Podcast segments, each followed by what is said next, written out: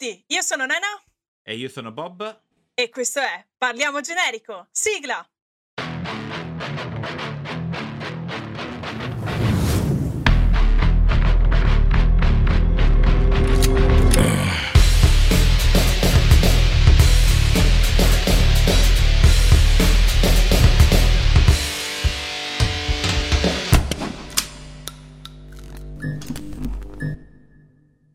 Oggi siamo qui con Massimiliano Marzocca per parlare di dipendenze e nuove tecnologie per la seconda volta, quindi seconda parte. Bentornato. Ciao, bentornato. Bentrovati, grazie per l'invito. Allora, partiamo un attimo ripassando quello che- di cui abbiamo parlato la volta scorsa, in particolare di dependence e addiction. Benissimo, sì, facciamo un rapidissimo recap. Eh, dunque, noi la volta scorsa ci siamo detti di eh, utilizzare per convenzione il termine dependence come dipendenza da sostanza e eh, addiction come dipendenza da comportamento. Eh, fermo restando che per nostra comodità continueremo a fare così, eh, credo sia opportuno definire un pochino meglio. Eh, dunque, Dependence. Parliamo di dependence quando il nostro organismo sviluppa una dipendenza specifica per la sostanza. La volta scorsa avevo fatto l'esempio del malato oncologico al quale viene somministrata della morfina. Eh, quella persona svilupperà una dipendenza, il suo corpo svilupperà una dipendenza per quella sostanza, ma sarà una dipendenza unicamente organica. Mentre eh, quando parliamo di addiction, eh, vediamola come se fosse una sorta di dependence 2.0, quindi una sorta di evoluzione della dipendenza. Eh, che cosa intendo dire? Intendo dire che l'addiction è ehm, la, diciamo, eh, la consapevolezza eh, che eh, quel determinato comportamento, quella determinata sostanza mi generano una sorta di benessere. Quindi è come se fosse la dipendenza vera e propria l'addiction. Quindi dependence, dipendenza organica, addiction e dipendenza potremmo dire mentale per quel determinato comportamento, per quella determinata sostanza. Ehm, Oggi ci occuperemo principalmente di quelli che sono aspetti legati al- all'Internet Addiction Disorders, quindi alle dipendenze da nuove tecnologie. E, mm, è difficile sintetizzare un argomento così vasto, tra l'altro la maggior parte degli studi sono degli studi molto recenti e eh, cerchiamo un po' di eh, sintetizzarlo e di rendere il, um, il concetto più esaustivo possibile per quanto, per quanto c'è possibile. E dunque, se parliamo di Internet Addiction Disorder, mh, a me in mente, vengono in mente tre o quattro esempi, eh, ad esempio la dipendenza cybersessuale. Che cosa si intende? Si intende eh, l'uso compulsivo di siti dedicati al sesso virtuale e alla pornografia. E, ad esempio posso immaginare appunto una persona che frequenta abitualmente siti all'interno dei quali sono presenti dei filmati, dei video pornografici, oppure è sempre inserita all'interno della mh, dipendenza cybersessuale eh, l'utilizzo di siti all'interno dei quali non sono presenti unicamente filmati, ma ci sono ad esempio delle attrici, sono delle- ad esempio delle mh, performer eh, che si esibiscono in webcam. Eh, entrambi i fenomeni rientrano in quella che è dipendenza cybersessuale. Eh, la cosa per certi versi paradossale è che eh, è una dipendenza che spesso fa sì che il eh, cybersesso diventi eh, per certi versi mh, gradualmente la principale fonte di gratificazione eh, eh, al punto tale da ridurre l'interesse per il partner reale. Questo è un eh, primo esempio di Internet Addiction Disorder, ad esempio. Eh, però, così come parliamo di dipendenza da ehm, cybersessualità, eh, mi viene in mente anche quella che è la dipendenza da relazione online. Che cosa si intende per dipendenza da relazione online? Quindi, ele- seconda tipologia di dipendenza da eh, web. Eh, per dipendenza da relazione online penso alla modalità con la quale molte persone eh, allacciano relazioni eh, virtuali con altri utenti del web. Ehm, si può trattare di relazioni amicali, relazioni amorose, eh, diciamo che fondamentalmente è proprio la dipendenza eh, al cercare un contatto umano con qualcuno che si trova dall'altra parte dello schermo. Ehm, non c'è un mezzo esclusivo, posso utilizzare le mail, posso utilizzare la chat, posso utilizzare qualsiasi mm, eh, diciamo veicolo che mi permetta di arrivare a prendere contatto con un'altra persona. Eh, e mh, mm, su queste forme di relazione online eh, spesso si sono agganciati tanti fenomeni di truffa online, se pensiamo alle truffe alla nigeriana per esempio, dove si fa leva appunto sulla necessità di di alcuni personaggi di ehm, sentirsi legati ad altri. Non so se avete mai sentito parlare di truffa nigeriana, eh, c'è il truffatore che si spaccia per una ragazza, chiede del denaro ed è tutto un lavoro molto sottile, ehm, mi viene quasi da dire di adescamento online, per cui si identifica un soggetto mh, debole da questo punto di vista e lo si... Ehm, porta a fargli credere che eh, la controparte si è innamorato di lui, nel senso è un qualche cosa di molto, molto sottile, molto subdolo, anche molto, molto vile, però sono molto frequenti e fanno leva proprio sulla necessità di eh, creare aggancio relazionale. E, un altro aspetto paradossale di questo tipo di relazione è il fatto che queste relazioni eh, spesso restino tali, eh, ovvero non c'è il reale interesse a conoscere fisicamente la persona, quindi è un po' come se ci fosse una sorta di idealizzazione a tutto tondo di quello che è la controparte. La relazione resta virtuale, non c'è, non c'è, nel momento in cui si palesa la possibilità di ehm, andare a conoscere realmente quella persona, eh, il dipendente non sempre è intenzionato a eh, avere un contatto fisico eh, reale con la controparte. Quindi questo potrebbe essere legato anche magari al fatto di non essere esattamente la persona con cui ti si è presentati.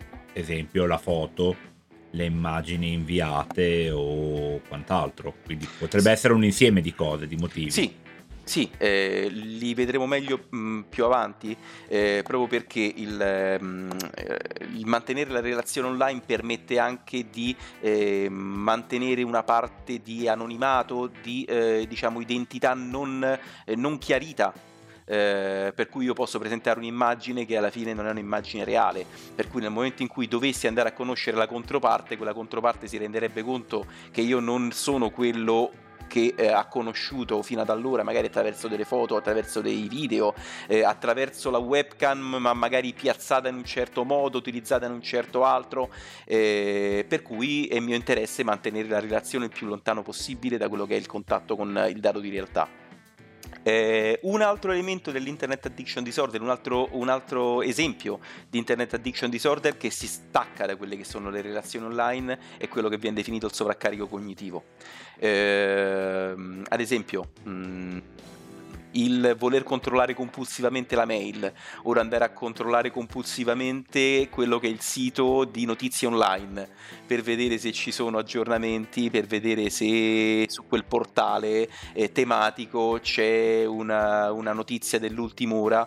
Eh, sono tutti esempi eh, che identificano chiaramente quello che è il sovraccarico cognitivo. È come se eh, io alla fine cercassi sempre una stimolazione da quello che è il portale online, da quello che è il mio software di, di posta elettronica è come se fosse una ricerca frenetica che mi distoglie probabilmente da quelle che sono altre tipologie di pensieri. Anche qua cerchiamo di vedere sempre quello che è ehm, la dipendenza, eh, come dicevamo la puntata scorsa, come una sorta di medicina che il dipendente adotta per staccare un po' l'attenzione da quelli che sono altri elementi eh, dolorosi della propria esistenza. Quindi immaginiamo una persona che compulsivamente controlla le mail o sta sul sito della, dell'ANSA, sul sito dell'ADN Kronos, è un modo per staccare un po' la testa e portarla altrove. Mi viene molt, mm, molto per la mente il refreshare più volte, ad esempio, la pagina di Facebook, la pagina di esatto. Instagram, esatto. cercando contenuti sempre nuovi per tenerti attaccato. Che è una cosa che in realtà un po' facciamo tutti. Sì, sì, sì, lo facciamo eh, tutti. Diciamo che magari c'è quello che lo fa perché ha quei 10 minuti di tempo e allora lo refrescia perché in quei 10 minuti non è cambiato niente e magari c'è quello che invece ormai dipende appunto dal continuo vedere contenuti nuovi, aggiornamenti nuovi, perché non ne può fare a meno perché deve staccare il cervello dal lavoro, da famiglia, mm-hmm. da quello che può essere. Ma infatti è importante aver chiaro che eh, la dipendenza eh, vera e propria, eh, e anche questo lo tratteremo tra, tra breve. Eh, è identificabile nel momento in cui è altamente pervasiva, che significa eh, quanto quella dipendenza è presente nella mia vita e va ad influenzare quelle che sono altre aree della mia vita compromettendole. Eh, come dicevi giustamente tu Bob, eh, se io controllo 5 minuti ogni due ore il sito della, dell'ANSA perché eh, la cronaca in questo periodo, non so, eh, sono particolarmente in ansia perché c'è una pandemia in corso, voglio andare a vedere quanti contagi ci sono in questo, eh, in queste, durante questa settimana. E so che eh, oggi ci sarà nell'ora tot il bollettino medico e vado a cercare il refresh eh, sul sito dell'ANSA perché sono in ansia, è un qualche cosa che interferisce relativamente con la mia esistenza. Nel momento in cui io sto attaccato 8 ore, 9 ore eh, a girare tutti i siti di notizie, eh, o i portali tematici e, e, quindi vado a compromettere quelle che sono le mie attività abituali, il lavoro, la famiglia, eh, qualsiasi altra attività mh, cosiddetta normale, eh, lì possiamo parlare di dipendenza. Non è un qualche cosa eh, sbagliato di per sé l'andare a cercare le notizie, è quanto la ricerca delle notizie interferisce nella mia vita. Stesso discorso con un altro ehm, fenomeno eh, particolarmente eh, noto che è quello della dipendenza dai giochi online. Non è strano, non è eh, particolarmente patologico giocare online, diventa patologico nel momento in cui giocare online è un qualche cosa che io ehm, faccio dal quando mi sveglio a quando vado a dormire. Appunto, dipendenza da giochi online è la dipendenza che probabilmente tutti, eh, i, tutti coloro i quali hanno bambini piccoli eh, temono perché sanno che i loro figli stanno attaccati tante ore eh, alla play, alle console, al PC, che è un fenomeno completamente nuovo rispetto a quanto accadeva con le generazioni precedenti. E dicevo, tra l'altro, eh, nel gioco, nella dipendenza da gioco online eh, potremmo parlare veramente tanto, tanto, tanto, perché eh, a seconda del gioco eh, al quale il dipendente si aggancia, eh, c'è sicuramente eh, un fenomeno specifico legato alla dipendenza di quella persona. Ad esempio, eh, se io gioco ad un gioco ehm, di ruolo eh, dove anche parte della mia identità è alterata, eh, può avere un determinato tipo di significato. Se io gioco a campo minato o a solitario, ha un altro tipo di significato. Eh, quindi parlare di dipendenza da giochi online è un qualche cosa di molto complesso, molto ampio che va eh, analizzato caso per caso. Quindi quali, alla fin fine quali sono i criteri con cui noi possiamo eh, capire che è un... Esattamente. Guarda, ce ne sono tanti, eh, ce ne sono tanti eh, perché è come se ehm, il fenomeno fosse stato visto nel corso degli anni da diverse prospettive, quindi possiamo pensare a criteri cosiddetti eh, sintomi overt o covert, quindi sintomi manifesti, eh, quelli che sono osservabili da un punto di vista comportamentale e quelli che sono osservabili unicamente dal punto di vista del vissuto del soggetto, ovvero quanto il soggetto sente il craving, la dipendenza quando non è collegato ad esempio, che è un un fenomeno non osservabile che conosce unicamente il soggetto, oppure quanto eh, il soggetto eh, sta fisicamente attaccato al computer. Ripeto, sono tantissimi i, i, mm, eh, diciamo, i criteri che possono identificare una dipendenza. io per ehm, mia personale scelta, anche per semplicità, appunto utilizzo quello che è l'aspetto della pervasività, quanto quel determinato fenomeno va a intaccare, va a mm, essere presente nella vita normale. Se quel fenomeno è un fenomeno che va a ledere quelli che sono gli affetti, che va a ledere quello che è il lavoro, possiamo parlare sicuramente di dipendenza. Quindi il fatto che il web è così potente perché è così presente ormai nelle nostre vite, è uno dei fattori principali, cioè uno dei, fa- dei veicoli maggiori per portare una persona a dipendenza rispetto ad altri mezzi. Sì, eh, diciamo che uno dei fattori principali è anche una delle problematiche maggiori nel riuscire a per certi versi curare quella dipendenza eh, perché non se ne può fare a meno non è un fenomeno eh, che può essere completamente diciamo scollato, staccato dalla nostra vita. Eh, adesso pensare di vivere senza il web è qualcosa di veramente inimmaginabile anche da un punto di vista lavorativo. Eh, tra l'altro mi stai facendo pensare che eh, è la stessa difficoltà che si incontra nelle, mh, nei disturbi alimentari, eh, riuscire a lavorare su eh, un qualche cosa che per la nostra sopravvivenza è indispensabile, molto più complesso rispetto a lavorare su un qualche cosa che può essere completamente scollato dalla nostra vita. Se penso al fumatore, per esempio, eh, il fumatore gli si può dire eh, le sigarette non ti ci devi neppure avvicinare, se vedi che c'è qualcuno che fuma stai a 20 metri, a una persona che lavora come facciamo noi tutti e lavora ormai eh, col web per forza non può essere fatto lo stesso tipo di discorso, nel senso quella persona sappiamo che avrà sempre un contatto con eh il, il, l'elemento eh, che gli attiva o gli ha attivato in passato la dipendenza. Era quello che dicevamo l'altra volta facendo l'esempio delle scommesse Mm-hmm. Una volta andavi alla sala scommesse che a un certo orario chiudeva. Ora col fatto che puoi farlo sul web non hai più il, la scusa del non ci posso andare perché la sala scommesse è chiusa. È chiusa. Infatti. Quindi lì magari ipoteticamente potevo impedire alla tal persona di andare alla sala scommesse perché gli si rompeva la macchina, non aveva un mezzo per arrivarci, ora basta che prenda un cellulare e fa quello che vuole. Esattamente. Quindi è un problema non piccolo. Tra l'altro eh, il fenomeno del gioco d'azzardo compulsivo anch'esso rientra tra le dipendenze da web, da internet, perché noi se pensiamo al giocatore d'azzardo possiamo pensare al giocatore eh, di poker che si vede con eh, altre persone fisicamente a un tavolo da gioco, eh, così come possiamo pensare al giocatore d'azzardo che sta chiuso nella propria camera e scommette, scommette cifre di denaro pur non avendo contatto reale con una controparte fisica.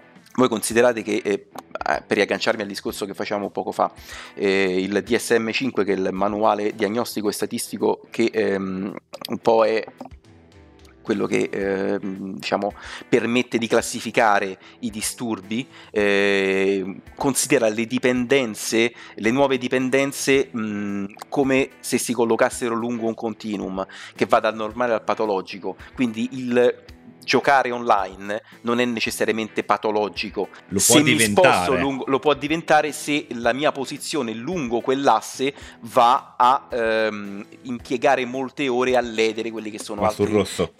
Esatto, va sul rosso. Non è più acceso spento, ma è un qualche cosa che si muove lungo una linea è un po' una rivoluzione all'interno dei criteri diagnostici perché rispetto a quelli che sono i manuali statistici diagnostici precedenti dove c'era dipendenza sì no qui abbiamo dipendenza sì no forse me me Prima mi parlavi del. mi chiedevi come mai eh, il web è così potente. Se vi ricordate, nel nostro primo incontro, quando abbiamo parlato delle comunità online, io ho fatto riferimento al, um, eh, all'online disinhibition effect di John Suler. Eh, è impiegabile anche in questo contesto. Eh, Suler ad inizio del 2000, intorno al 2004-2005, sviluppa un modello eh, in risposta alla domanda perché è così semplice eh, che ehm, si creino delle comunità online. Eh, Suller eh, individua alcuni elementi, eh, tra cui l'anonimato online, eh, la, la, possibilità di poter rispondere in tempo non immediato, quindi in asincrono eh, alla controparte, al, diciamo, all'appiattimento dei ruoli sociali come degli elementi che disinibiscono la persona nel relazionarsi all'altro. È impiegabile anche in questo contesto proprio perché eh, provo a, a, mh, mm, eh, diciamo, a, fare un esempio. Eh, immaginiamo una persona con delle difficoltà relazionali, quindi una persona con una bassa autostima eh, che si vede non all'altezza di potersi relazionare con un altro individuo faccia a faccia. Eh, quella stessa persona si mette a giocare online, eh, gioca di ruolo, eh, fa crescere il proprio personaggio, si crea un avatar potente, acquisisce una sorta di ehm, status sociale all'interno di quella comunità online online, ma sempre protetto dall'anonimato dello schermo. Eh, quello stesso anonimato e quella stessa eh, diciamo maschera, quello stesso avatar che si è creato, gli permetterà di relazionarsi molto meglio rispetto al faccia a faccia. Quindi il sapere che eh, può relazionarsi attraverso un gioco online con maggiore mh, mm, facilità rispetto al faccia a faccia, probabilmente sarà un boost, sarà uno stimolo per eh, poter determinare una dipendenza. Eh, lo metto, eh, utilizzo l- eh, la formula ipotetica perché non è detto che una persona sviluppi una dipendenza, però è possibile che una persona con bassa autostima, che non ha capacità di relazionarsi semplicemente faccia a faccia, perché non si reputa all'altezza o perché semplicemente vive in un luogo isolato. Immaginiamo una persona che vive in un paese di pochi abitanti eh, quindi non ha la possibilità fisica di relazionarsi con altri. Bene, quella, ehm, quel, quella, quel, gioco online gli permetterà di eh, creare degli agganci che nel reale non, probabilmente non avrebbe potuto avere e quella stessa modalità gli permetterà quindi di eh, se quella persona è eh, propensa a sviluppare una dipendenza, forse a diventare dipendente da gioco online. Mi viene da pensare anche, non so, una persona Mm, con svariate fobie, l'agorafobia o magari esatto. anche semplicemente la paura semplice di attaccare il bottone ad una persona si nasconde dietro a altri sistemi di comunicazione perché appunto non è faccia a faccia o non è abbastanza diretto. Guarda, io credo che eh, la chiave di volta che ci permette di capire eh, perché eh, avviene una dipendenza è vederla eh, sotto la prospettiva della eh, dipendenza non come un qualche cosa che cade dal cielo come il raffreddore, ma un qualche cosa che si verifica perché ha una funzione per certi versi curativa per quella persona. Eh, come dicevi giustamente te, se io ho paura degli spazi aperti e posso e quindi non esco, non vado a conoscere gente in strada, e il web mi permette di conoscere invece altre persone e io tengo a conoscere quelle persone, probabilmente quello sarà una funzione curativa. Quindi immaginiamo, io vorrei conoscere delle ragazze, non posso perché ho una paura degli spazi aperti, però vorrei sapere che il web mi permette di conoscere rag- delle ragazze senza avere il contatto con lo spazio aperto, quello probabilmente sarà un facilitatore, ha un effetto curativo per quanto riguarda il vorrei ma non posso. Tra l'altro eh, è anche importante eh, capire che le dipendenze hanno delle loro fasi una dipendenza, come dicevo poco, poco, fa, non è un qualche cosa che improvvisamente arriva, boom, e divento dipendente. Eh, ci sono proprio delle fasi specifiche che eh, tutti i dipendenti, sia, da, eh, dipendenza, sia per quanto riguarda le dipendenze da, da, comportamento, sia per quanto riguarda le dipendenze da sostanze, attraversa. Eh, principalmente eh, c'è una prima fase di coinvolgimento, di sperimentazione, eh, durante la quale il soggetto diciamo, testa il, la sostanza o il comportamento.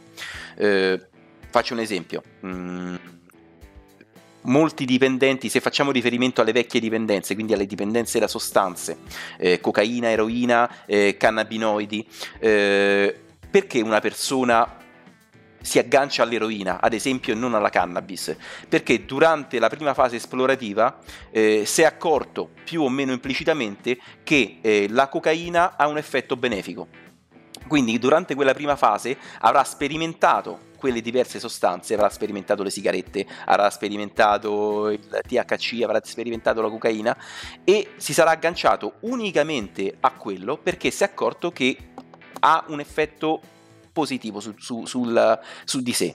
Eh, quindi diciamo una prima parte nella ehm, creazione della dipendenza è l'esplorazione, è cosiddetta fase di coinvolgimento, quindi sperimento delle cose che prima non conoscevo. Eh, se sostituiamo la dipendenza da sostanze alla dipendenza da internet è lo stesso identico discorso. Probabilmente mh, mm, in una prima fase di esplorazione del web eh, potrò provare siti porno, potrò provare giochi online, potrò provare giochi di ruolo online, potrò, gio- potrò capitare in portali dove si scommette, potrò porta- capitare in portali dove si chatta. Eh, uno di loro probabilmente mi aggancerà più di altri. Questa è una primissima fase. Eh, dopodiché, nel momento in cui avevo trovato quello che è l'ambiente privilegiato, C'è la fase di dipendenza vera e propria, cosiddetta di sostituzione, cosiddetta anche di luna di miele, durante la quale c'è progressi- un progressivo ingaggio eh, e sostituzione di quelle che sono le attività abituali con quella dipendenza ed è qui che si inizia a intravedere quello che è una vera e propria perdita di quelle che sono le attività eh, abituali, quotidiane. Comincerò a tagliare quelli che sono eh, dei minuti sul lavoro, comincerò a tagliare quelli che sono dei minuti che magari precedentemente impiegavo nel rapporto con la mia ragazza, con la, con la moglie, con il figlio, eh, comincerò a tagliare quelli che sono ehm, spazi di sonno, ad esempio. Quindi è come se la dipendenza andasse a rosicchiare un po' man mano quelli che sono eh, elementi mh, quotidiani che invece precedentemente riempivano la mia giornata. Eh, l'ultima fase, che è quella di consolidamento della dipendenza vera e propria, è cosiddetta, la, la cosiddetta fase di fuga. Quindi tutto quello che ho sperimentato nelle prime due fasi si consolida e diventa man mano, diciamo, cristallizzata. È ovvio che lavorare su una dipendenza cristallizzata eh, di 10, 15, 20 anni è molto più complesso che lavorare su una dipendenza in via di cristallizzazione. Il problema è che eh, spesso il dipendente, anzi quasi mai il dipendente si rende conto della propria problematica, o meglio, avrà una visione della propria problematica che è una visione molto ambivalente. E questo eh, tra l'altro è un argomento su cui potremmo parlare veramente tanto, è legato a quello che è l'aspetto del trattamento della dipendenza. Perché è così difficile lavorare e curare una dipendenza? Perché da parte del soggetto dipendente eh, quella stessa dipendenza verrà vista costantemente in maniera ambivalente, ovvero quella dipendenza è al contempo cura e causa di problemi. Causa di problemi perché probabilmente sarò arrivato a divorziare da mia moglie o sarò stato licenziato o avrò perso talmente tante ore di sonno che la mattina non riesco a stare in piedi. Cura per quanto ci siamo detti fino adesso, quindi andrà a lenire quelle che sono sofferenze personali eh, che ho maturato nel corso della mia esperienza di vita.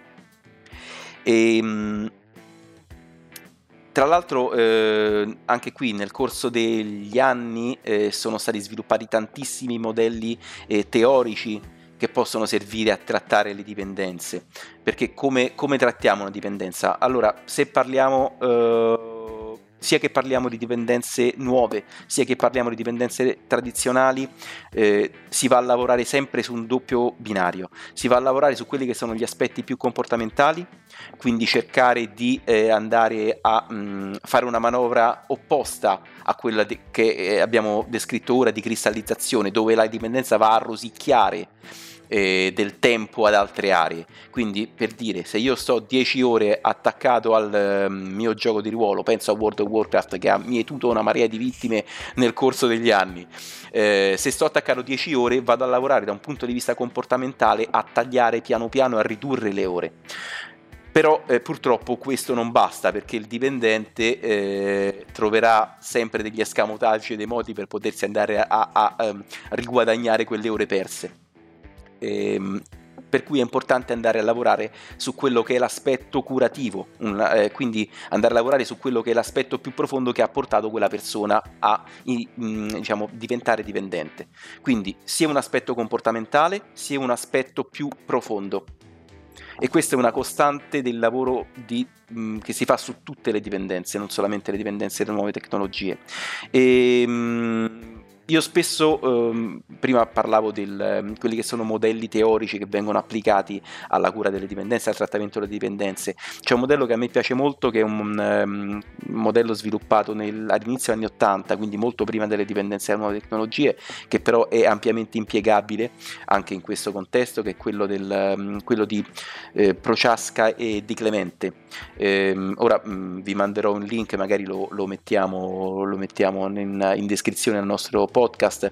Questo è un modello che spiega molto bene eh, il modo in cui il dipendente passa attraverso diverse fasi della dipendenza stessa. C'è una prima fase cosiddetta di, di, precontemplazione eh, durante la quale il dipendente non si percepisce all'interno di un problema, per cui il, il dipendente non vede il problema.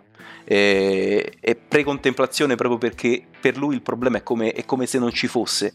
Da quella fase di precontemplazione, eh, se si sta facendo un buon lavoro, se il terapeuta è in gamba e i familiari, perché spesso, anzi sempre, eh, c'è bisogno di un lavoro anche all'interno del sistema familiare, eh, se il, um, i diversi sistemi all'interno del quale il dipendente si muove sono, si stanno muovendo bene a loro volta, eh, si riesce a passare da una fase di precontemplazione a una fase di contemplazione, ovvero il dipendente inizia a realizzare che ehm, quello che lo coinvolge è forse in alcune aree un problema dalla contemplazione si passa a una fase di determinazione, per cui il dipendente inizia a pianificare un cambiamento, quindi si rende conto che quella dipendenza gli può aver determinato difficoltà al lavoro, difficoltà in famiglia, per cui comincia a pensare che è il caso di cambiare qualche cosa.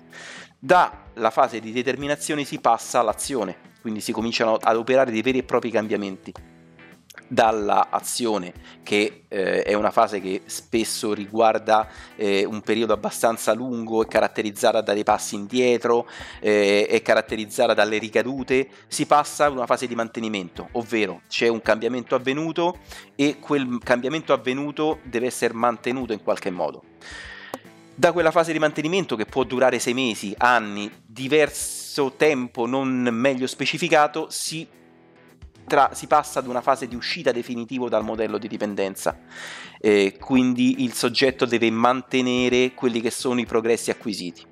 Eh, anche qui è importante avere sempre a mente che la dipendenza mh, è un uh, vissuto che il mh, soggetto porterà sempre e, e, percepirà sempre in maniera estremamente ambivalente, per cui eh, è un qualche cosa che gli porta problemi, ma è un qualche cosa che gli porta anche al contempo un grande benessere, per cui eh, è come se facesse dei movimenti spesso a gambero, un passo avanti, due indietro, due avanti, uno indietro e ci vuole una grande, Quindi anche dopo grande tanti costanza. anni il rischio per un dipendente di ricadere in dipendenza rimane proprio perché ha questo ricordo fissato del benessere che gli dava quella dipendenza Esatto, il dipendente che esce dalla dipendenza non esce mai realmente dalla dipendenza. Vi saranno capitati dei film eh, dove c'è la terapia di gruppo con gli alcolisti anonimi sì. e gli alcolisti anonimi hanno, eh, tengono sempre a mente quanti giorni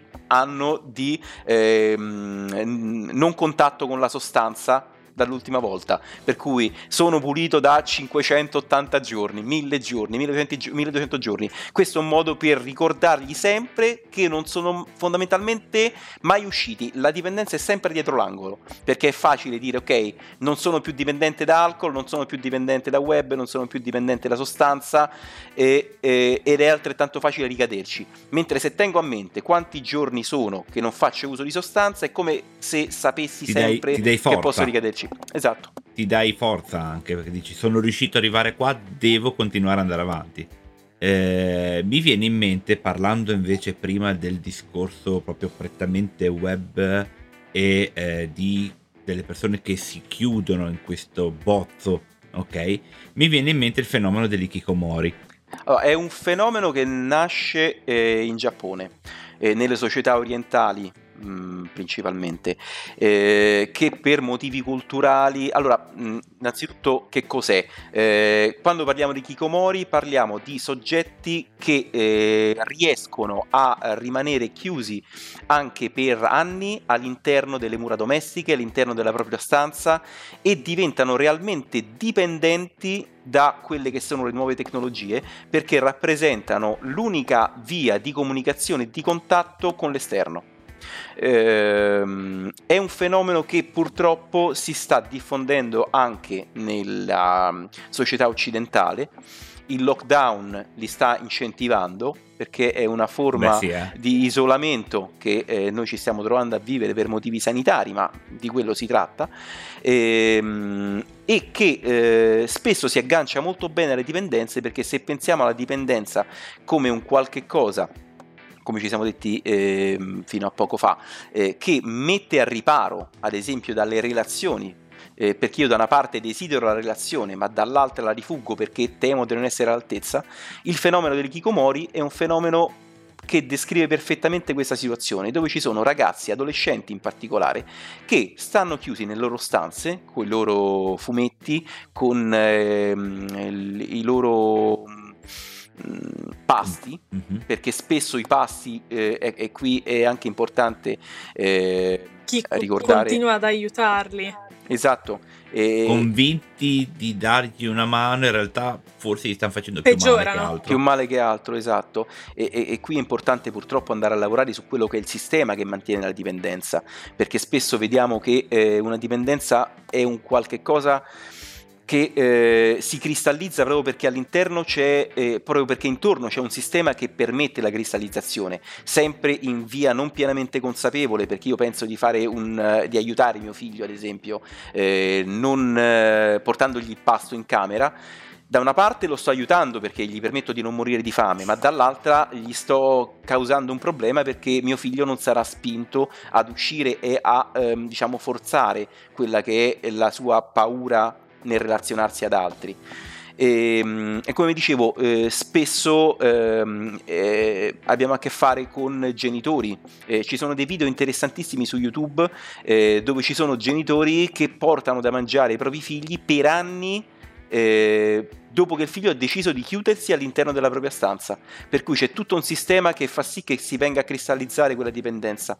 Eh, ripeto, è un fenomeno ormai abbastanza noto anche qui da noi. Qui da noi, ehm, specie nei primi anni, eh, veniva definito come mh, ehm, c'era un acronimo che era il um, NEET, Not Engaged in Training and Employment, quindi una persona non impegnata a cercare né lavoro eh, né a cercare eh, una formazione è quella che in un primo tempo in maniera anche molto, eh, molto stupida eh, veniva definita come mammoni, eh, fenomeno dei mammoni, no? per cui questi ragazzi che a 30 anni non escono da casa, che può sicuramente avere a che fare con eh, la difficoltà sociale, culturale e anche ai benefici che si hanno nel rimanere dentro casa perché c'è mamma che mi cucina, ma che spesso trascura anche quelle che sono le difficoltà relazionali che si hanno nel spingersi fuori.